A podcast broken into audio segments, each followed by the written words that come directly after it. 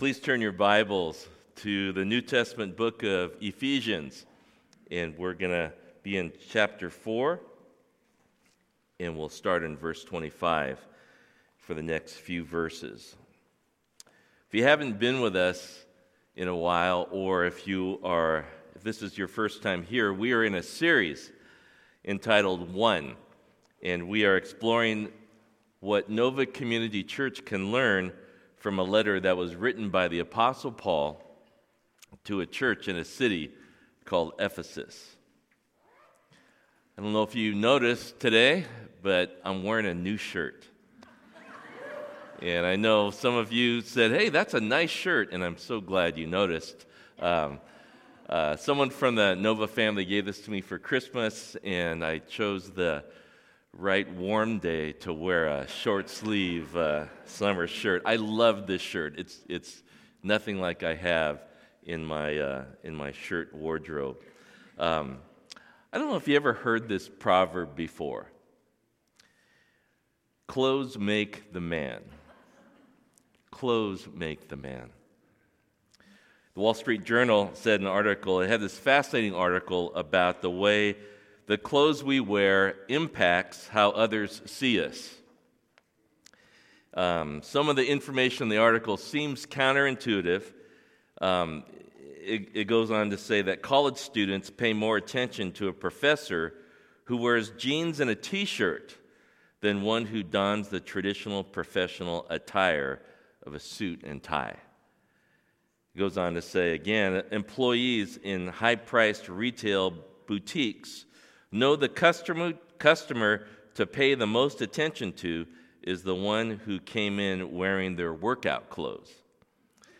Depending on the setting and the context, the most impressive clothes you can be wearing are clothes that weren't designed to impress at all. Although the proverb, clothes make the man, seems like sort of a generic pitch made by Don Draper in the TV series Mad Men, the proverb means that people will judge you by the clothes that you wear. And it has a pretty impressive literary pedigree. Erasmus, who was a, a Catholic priest, a theologian, and a social critic, he, he was perhaps the first to say this um, in the 1500s Vestis virum facit, which means clothes makes the man. William Shakespeare went on to say, The apparel oft proclaims the man. And uh, my favorite is Mark Twain. And Mark Twain said this Clothes make the man. Naked people have little or no influence on society. Don't think too long and hard about that, but uh, you know, it's not true physically. It, it, but it's true. It's true spiritually. And we're going to look at some scriptures regarding that today. When you become a Christian, the Bible says you get a new set of spiritual clothes. And when we cross the line of faith, when we trust in Jesus Christ with our lives, the Bible describes this as putting on Christ.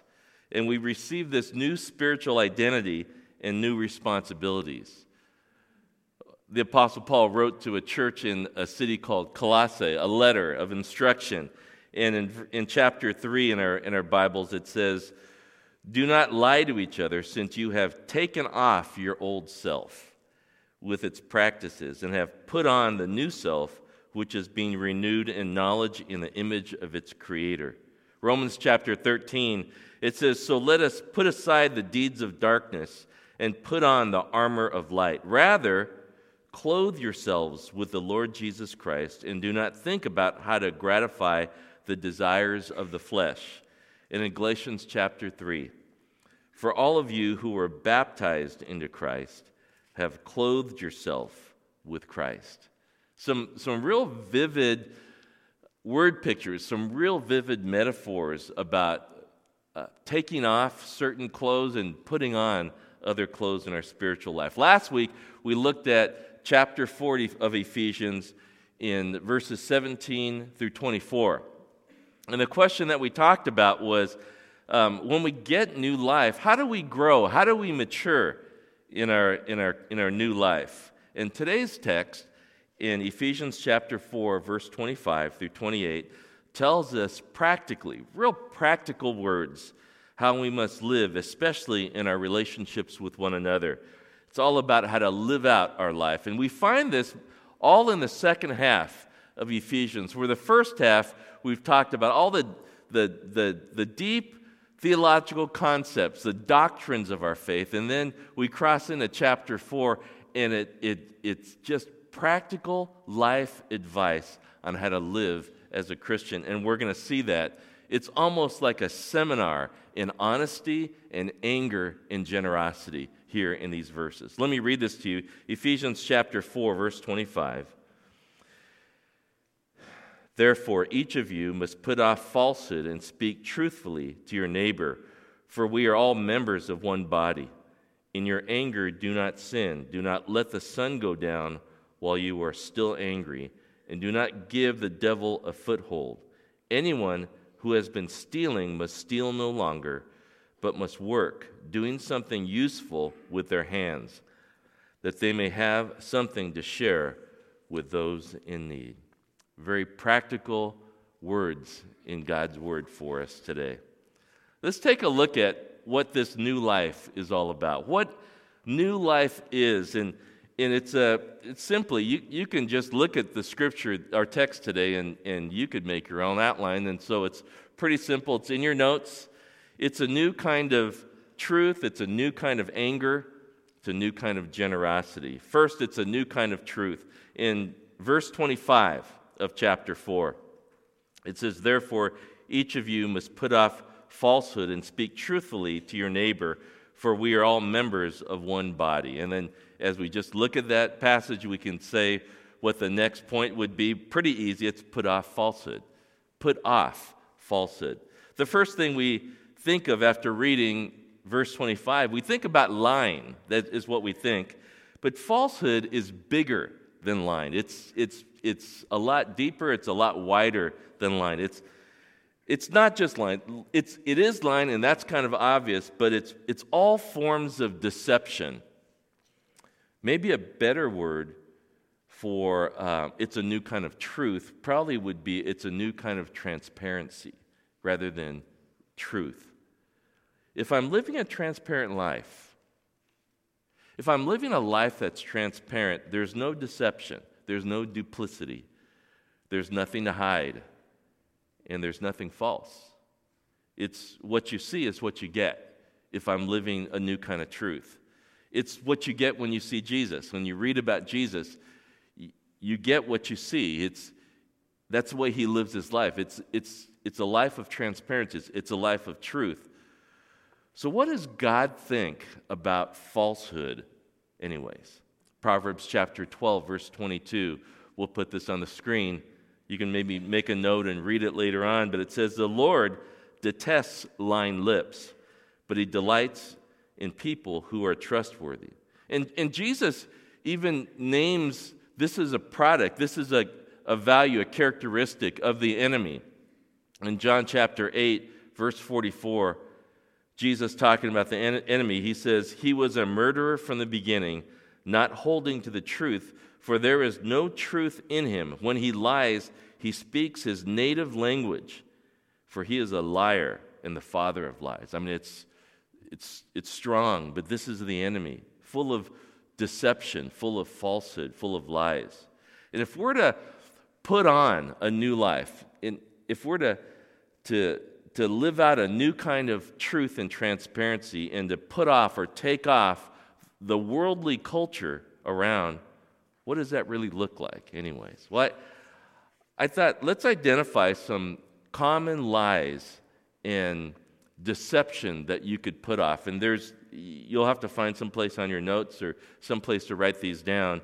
These are the, just the common, and I'll, I'll just call them acceptable it seems that they're acceptable in our culture of lies and deception that we as, as people living a new life need to put off, take off this. And the first is flattery. And flattery is this when I say one thing to your face and I say something different to others. Proverbs chapter 26, verse 28 says, A lying tongue hates those it hurts, and a flattering mouth works ruin. And flattery is the language of a manipulator. It's, it's often to manipulate, and it's like setting a trap for someone. These are the common and somewhat acceptable um, ways that people put off, um, uh, put on lies and deception. The second we'll call half truths. And these are true words, but they're meant to deceive. And when you read about this in, in Genesis chapter 20, there's um, a man, the father of faith, Abraham, who had some problems telling half truths. He was married to a very attractive, a hot woman named Sarah. And uh, they found themselves in a region where there were kingly leaders, Pharaoh and Abimelech. And Pharaoh and Abimelech, these kingly leaders, had harems of beautiful women. Because he was trying to protect himself, Abraham told his wife to, if they ever ask you, just tell them, you're my sister. Now, the truth of, of the matter is, Sarah was his half sister. True words, but they were meant to imply we're not married. And it was all to protect himself. Now, Sarah was taken into those harems. However, God protected her physically. Now, Abraham was rebuked by God because he told a half truth. And what's interesting is you read through and you see that the sons of Abraham, who were probably observing sort of this half truthness of Abraham's life went on to tell lies about their own spouses. So we have flattery is a common and acceptable deception, half truths. And the third we'll call buyer beware. And this is where deceiving in business or lying in business, but not with my friends and family. This is essentially a double standard that's sort of acceptable in today's culture. If you're family or a beloved friend, I'll shoot straight with you. But if it has anything to do with a customer, a potential client, or you're trying to get something out of somebody, well, I don't have to be honest with you. Jesus said in Matthew chapter 5 all you need to say is simply yes or no. Anything beyond this comes from the evil one. And these are just the common things that I think you know, you've seen them, and maybe even practice some of these because they're acceptable in today's culture. So it's not just putting off falsehood. The second thing we can look from verse 25 is speaking the truth in love. Ephesians chapter 4, verse 15 is where I get this from. It says, Paul writes, Instead, speaking the truth in love, we will grow to become in every respect the mature body of Him who is the head, that is Christ. Now, get this truth without love. Truth without love is brutality. And love without truth is sentimentality. And neither does us any good. And for those who are new Christians, I want to give you some warnings people will sometimes use the word love loosely. People might say to you, Now I'm saying this in love. But when those words come out, a lot of times there's no love to be found. Or whenever anyone ever comes up to you and says, You know I love you, well, you know you should protect yourself. Put on the catcher's gear because something's coming. When people say, speak the truth in love, what I'm saying is making the other person's interests more important than your own. And many of us, many of us carry the scars of words that were true, but love was absent. But at the same time, if I decide to give you love, but I withhold the truth from you, I haven't done a lot of good either. Agreed? Proverbs 27 says, Wounds from a friend can be trusted, but an enemy multiplies kisses. Some, someone who loves you and tells you a hard truth, you can trust that.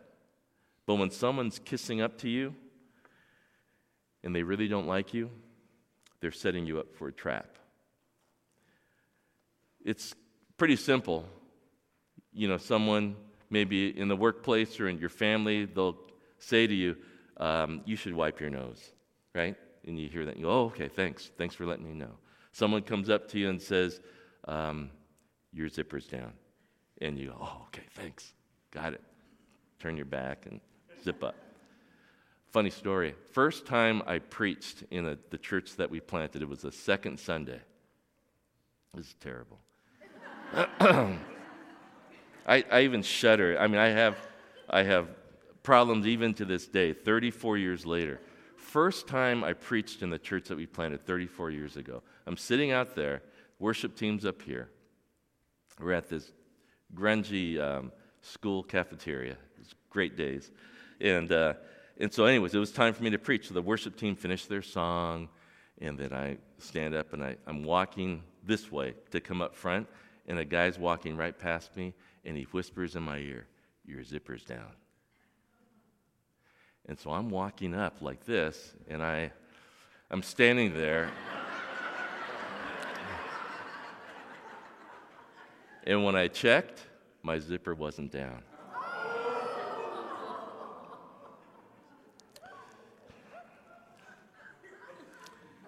That was bad. It was really, don't ever do that to anybody. Uh, get a nervous tic as I'm walking up here all the time. Everyone needs a friend that loves them deeply and tells them the truth. I have two friends in my life um, that are like my brothers. They're family. They're families. We're, we're family together. And they'll always tell me the truth, even when it hurts. And I have no problem with it because I know they have my best interest. A lot of times, if we're unsure about something we should say to our spouse or to our kids or to our boss or to somebody, some hard words, and we're unsure, we're on the phone and we're talking to each other. And we always start those, this with, um, I need to run something past you. And they'll give us, they'll give me my honest, their honest interpretation of what's going on. Everyone needs a friend like that it's speaking the truth in love in our lives.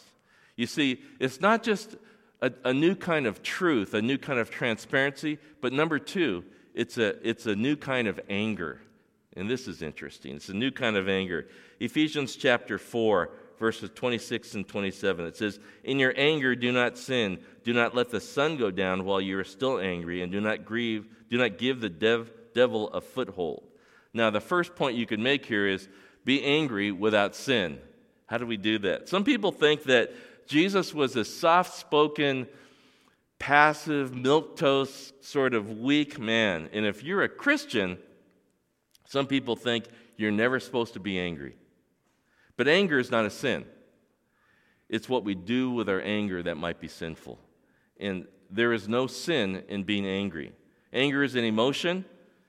You can't command someone not to feel something. In the Old Testament alone, 499 times God's wrath, his fury, his anger is mentioned. In 1,220 times in the Old Testament, God's mercy, his forgiveness, his love, his compassion are mentioned. Psalm 7, verse 11 says, God is a righteous judge, a God who displays his wrath every day. In the gospel accounts in the life of Jesus, the Pharisees were, were, were making these rules about the Sabbath. You can't do this, you can do this, you shouldn't do this, and goes on and on and on. And Jesus was just had enough after a while. One of the rules was you can't heal on the Sabbath. And in Mark chapter 3, verse 5, it says, Jesus looked around at them in anger and deeply distressed at their stubborn hearts. He said to, to the man, Stretch out your hand. And he stretched it out, and his hand was completely restored. Jesus being angry. So let's do this. Let's talk about um, what is a sinful response to anger. If anger is not sinful in itself, what's a sinful response to it? The first is an angry outburst. Now, this could be verbally, this could be physically, this could even be online, right? It happens on social media, it happens through emails and all of that. An angry outburst is a sinful response to your anger. Everyone has hot buttons in their life. And when one or more of my hot buttons get pushed, anger, I experience anger. But remember, these hot buttons are my hot buttons. I'm responsible for the response when you push those buttons. And I don't blame the button pusher. I've got to deal with that myself. It's an angry outburst, it's a sinful response. Another one is seeking my own revenge. Seeking my own revenge. It's okay to seek justice, it's not okay to carry out justice. Certain authorities are put into place in our world to carry out justice. And it's okay for you to experience anger and cry out to God to, to, to take justice in God, your own hands. It's sort of like, sick 'em, God, I'm so mad. Romans chapter 12 says, Do not repay anyone evil for evil. Do not take revenge, my dear friends, but leave room for God's wrath. For it is written, It is mine to avenge, I will repay, repay says the Lord. So you have an angry outburst as a sinful response, uh, uh, seeking my own revenge, and the third is slander. And boy, does this happen a lot. Slander is when I share my anger and accusation with those who are not involved. And you see this so much in today's world on social media, especially when it comes to politics. You see this a lot. And it's, it's an irresponsible way to get even when you're angry is slander. The second thing we could, we could say in this new way to have anger is don't let the sun go down. And this is a way to deal with your anger. This does not mean chase people down to try to reconcile your anger with them when it's urgently convenient for you. Now, some of you are slow processors, and you're maybe introverted, and you're very thoughtful, and you're married to a verbally skilled, impatient, let's do it right now spouse.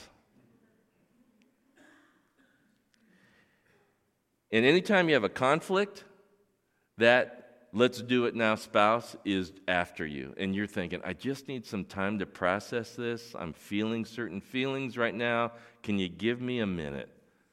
Can you give me a half hour? Can, and you're at that bedroom door, knocking on that door. We need to talk about this. I, do, I can't let that sun go down on my anger. But you just need to deal with that and you need to reconcile all of that. Simply this don't, don't avoid dealing with your anger. And don't stew in your anger.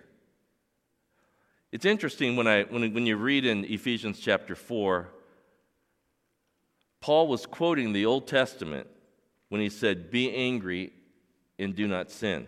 In Psalm 4, verses 4 and 5, it says this Tremble and do not sin. Now, the word tremble here, a lot of times we think of tremble as we're afraid of something, but the tremble in the Hebrew here is about is is not being afraid, it's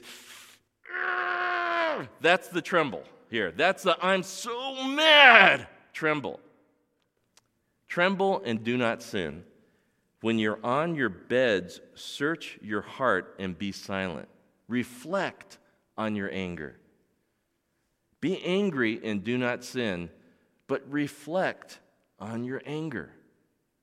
Verse 5 Offer the sacrifices of the righteous and trust in the Lord. It says, Be angry and don't sin, but reflect on the anger. Why am I so angry? What's going on? And then do the right thing. Offer the sacrifices of the righteous. Do the right thing. And this is what Paul was quoting from. Last one on a new kind of anger is don't give the devil a foothold. Bitterness is like, a, is like Satan's favorite garden. And he plants all kind of bitterness in my garden and in your garden. And at the end of the day, bitterness is simply keeping score. It's something that's happened in the sports world, in professional sports, is over the last three years. It's, it's, it's interesting. Video replay, right? You see it in basketball, and you know the athletes are moving so fast, and there's and referees get blocked out of, of seeing certain calls. And when, you, when, they, when they make a call, but some people in the stands think, ah, I don't know, and coach definitely thinks, ah, I don't know. The referees will call for video replay.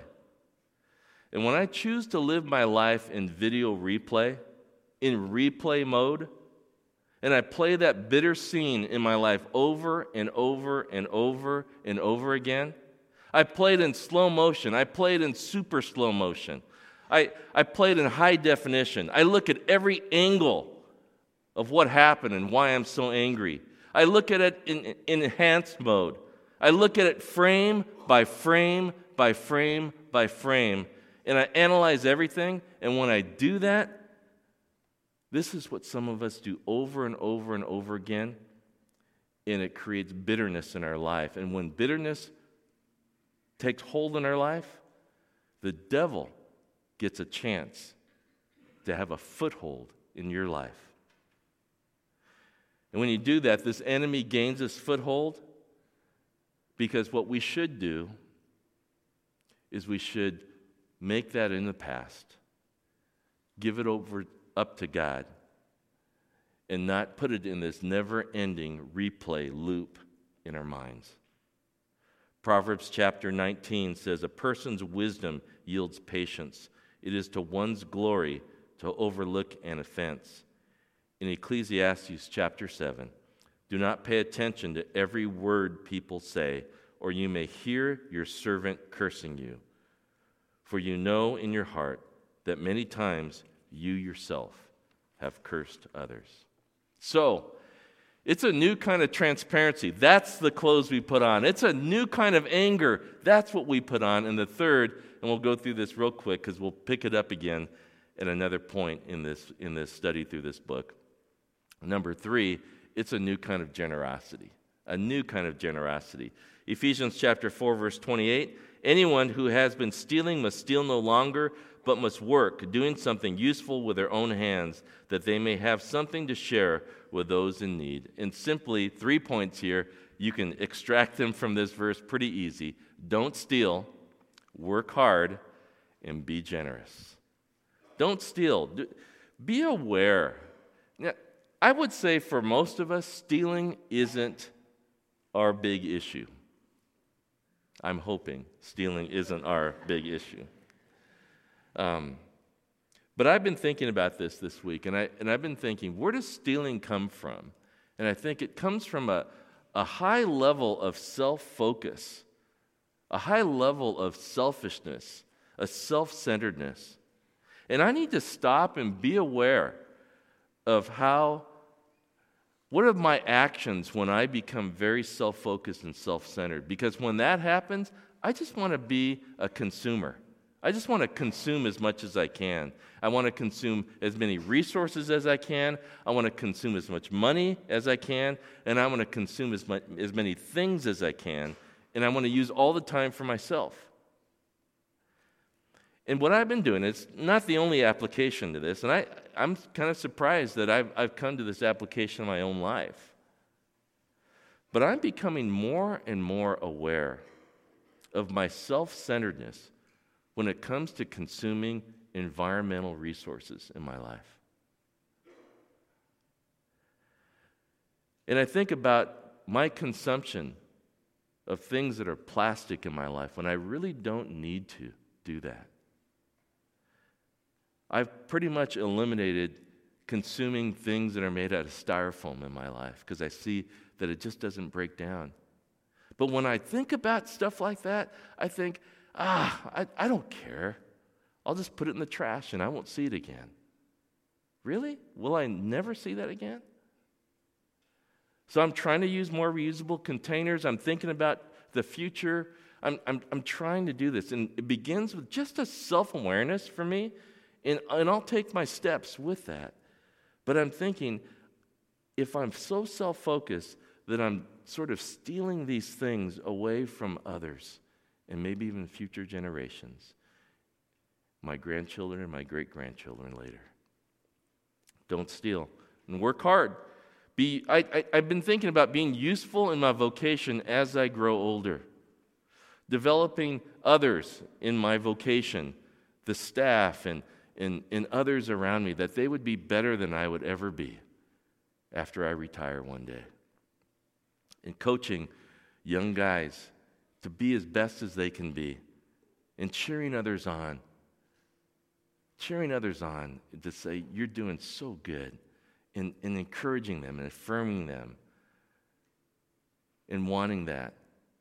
For me, in my age right now, I need to work hard in those things, and I need to make a lot of money so that I can share with others. Don't steal, work hard, be generous with your money, be generous with your time, be generous with your resources.